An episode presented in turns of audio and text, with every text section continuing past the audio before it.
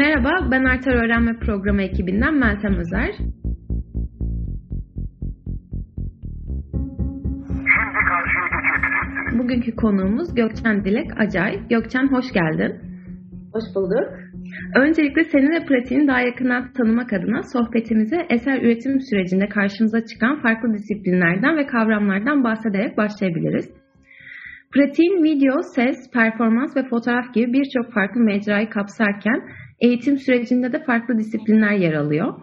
Lisansını Yıldız Teknik Üniversitesi Müzik Bölümünde keman eğitimi alarak tamamlıyorsun ve daha sonra yüksek lisansını Weimar Bauhaus Üniversitesi'nde güzel sanatlar üzerine gerçekleştiriyorsun.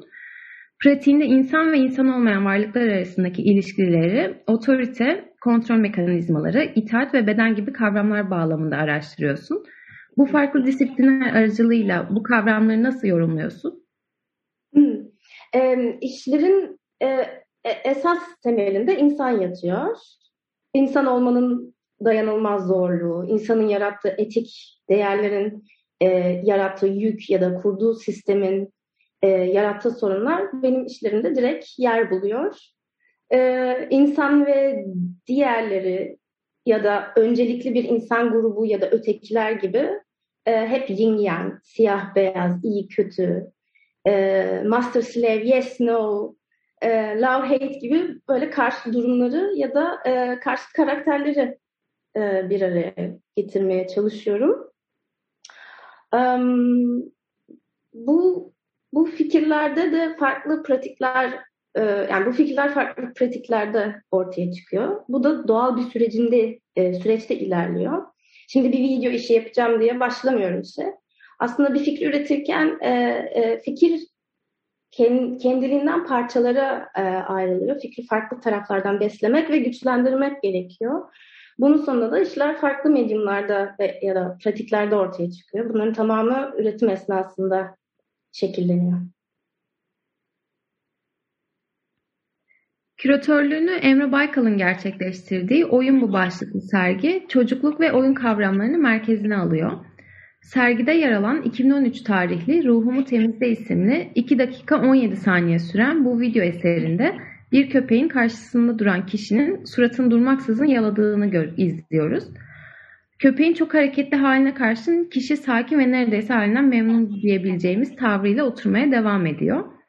Davranış kodları birbirinden farklı bu iki tür arasında gördüğümüz ilişkiyi eserlerinde sıklıkla karşımıza çıkan beden, insan ve insan olmayan varlıklar arasındaki ilişkilenmeleri performans aracılığıyla ele alma yollarıyla ilgili neler söyleyebilirsin?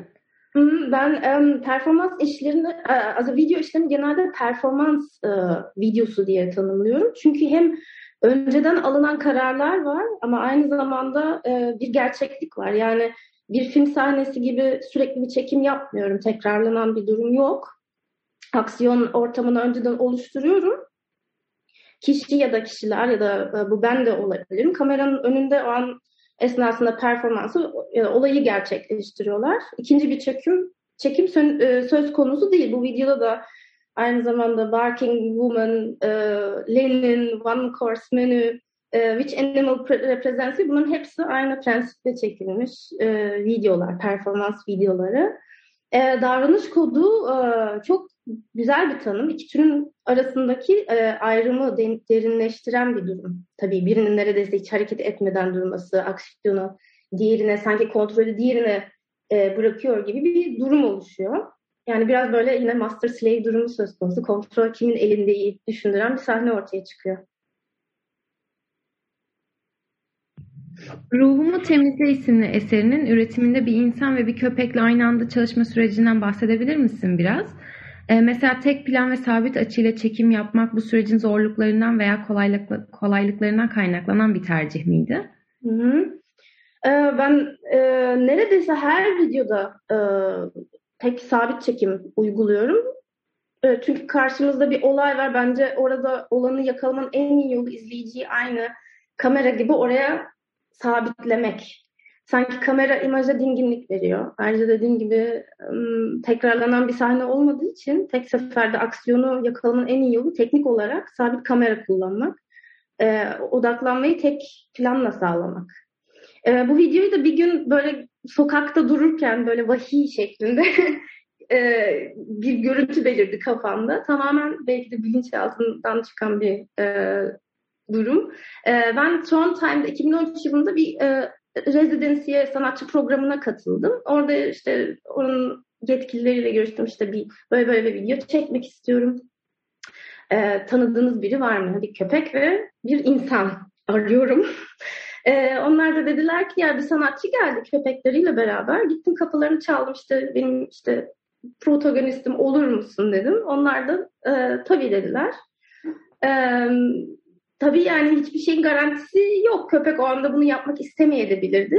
E, o an anladım ki bu işin gerçekleşmesinin yegane nedeni ikisinin birbirini tanıyor olması ve iyi bir ilişkilerinin olması. Yani yabancı, birbirlerine yabancı olsalardı e, bu samimi durumu yakalamak mümkün olmayabilirdi. E, bu da gösteriyor ki hayvanlarımızla kurduğumuz ilişki düşündüğümüzden çok daha derin ve karmaşık. E, Ruhumu Temizle başlıklı eserini 2013 yılında üretiyorsun. Aradan geçen 9 yılda dikkate aldığında eserle kurduğun bağ nasıl değişti? E, ben Ruhumu Temizle işini gerçekten ben yaptım diye değil ama gerçekten hala çok seviyorum. 9 yıl dile kolay. E, gerçekten uzun bir süre. E, ben değiştim, insanlar değişti, dünya değişti. Her şey iyi ve kötü, iyi ve kötü olarak değişmeye devam ediyor. Yıllar geçtikçe ardına baktığında Aa, ne yapmışsın dersin, beğenmezsin ya kendini. İşte bu orada olmadı. Çünkü bu tam ortadan nokta atışıydı bence. Tam da yerini buldu. E, e, eser zaten e, çocuklar gibi ortaya çıkıyor, gelişiyor e, ve sanatçıyı bir süre sonra terk ediyor. Kendi dinamini kendisi yaratıyor. Artık o kendi başına duran bağımsız bir fikir. Peki, e, oyun bu sergisi sanatı hem oyun kurucu hem de oyun bozucu nitelikleriyle ele alıyor. Bir sanatçı olarak üretim sürecinde oyun kavramı ile nasıl bir bağ kuruyorsun? Hmm, ben kendimi zaten e, bazen 5 yaşında, bazen e, 80 yaşında gibi hissediyorum. Yani hiç 80 olmadım ama gibi hissediyorum.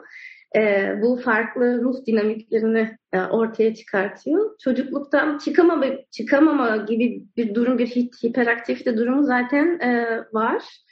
E, belki de o yüzden sanat alanında faaliyet gösteriyorum. Ben e, kendi alanımı yaratmaya çalışıyorum. Orası benim oyun alanım. Kimsenin dokunamadığı, sadece benim sözümün geçtiği küçük bir dünya. Tanrısı da benim, kölesi de benim, iktidar da benim. Ama en ağır bedeli ödeyen de benim. Tabii bunlar hep e, gerçeklikten kaçışın yolları. Sanat üretimi ne kadar özgür bir alanda olsa sanatçının e, üretiminin farklı boyutları, sorunları ve sorumlulukları var. Tam özgür ve orijinal bir iş çıkartmak için kafanın kafanın da her tür problemden arınmış olması gerekiyor. Yani empati gücü yüksek insanlar olan sanatçıların filtresi yok. Her şeyi ister istemez alıyor, algılıyor, özümsüyor. Çok çok zor bir süreç. Algının açıklığı e, depresyona kadar gider. Bu da sanatçının fazla input alması demek. e, yorucu ve deforme edici bir durum. Ee, yani sanatçı acılardan beslenir diye bir durum söz konusu olamaz. Dinç kafanın dışında bir üretim sürecini düşünemiyorum. Bize zaman ayırdığın için çok teşekkür ederiz Gökçen. Gökçen Dilek Acay'ın Ruhumu Temizle başlıklı yapıtının da yer aldığı Oyun Bu sergisi 9 Nisan 2023 tarihine kadar görülebilir. Gelecek podcastlerde görüşmek üzere, hoşçakalın.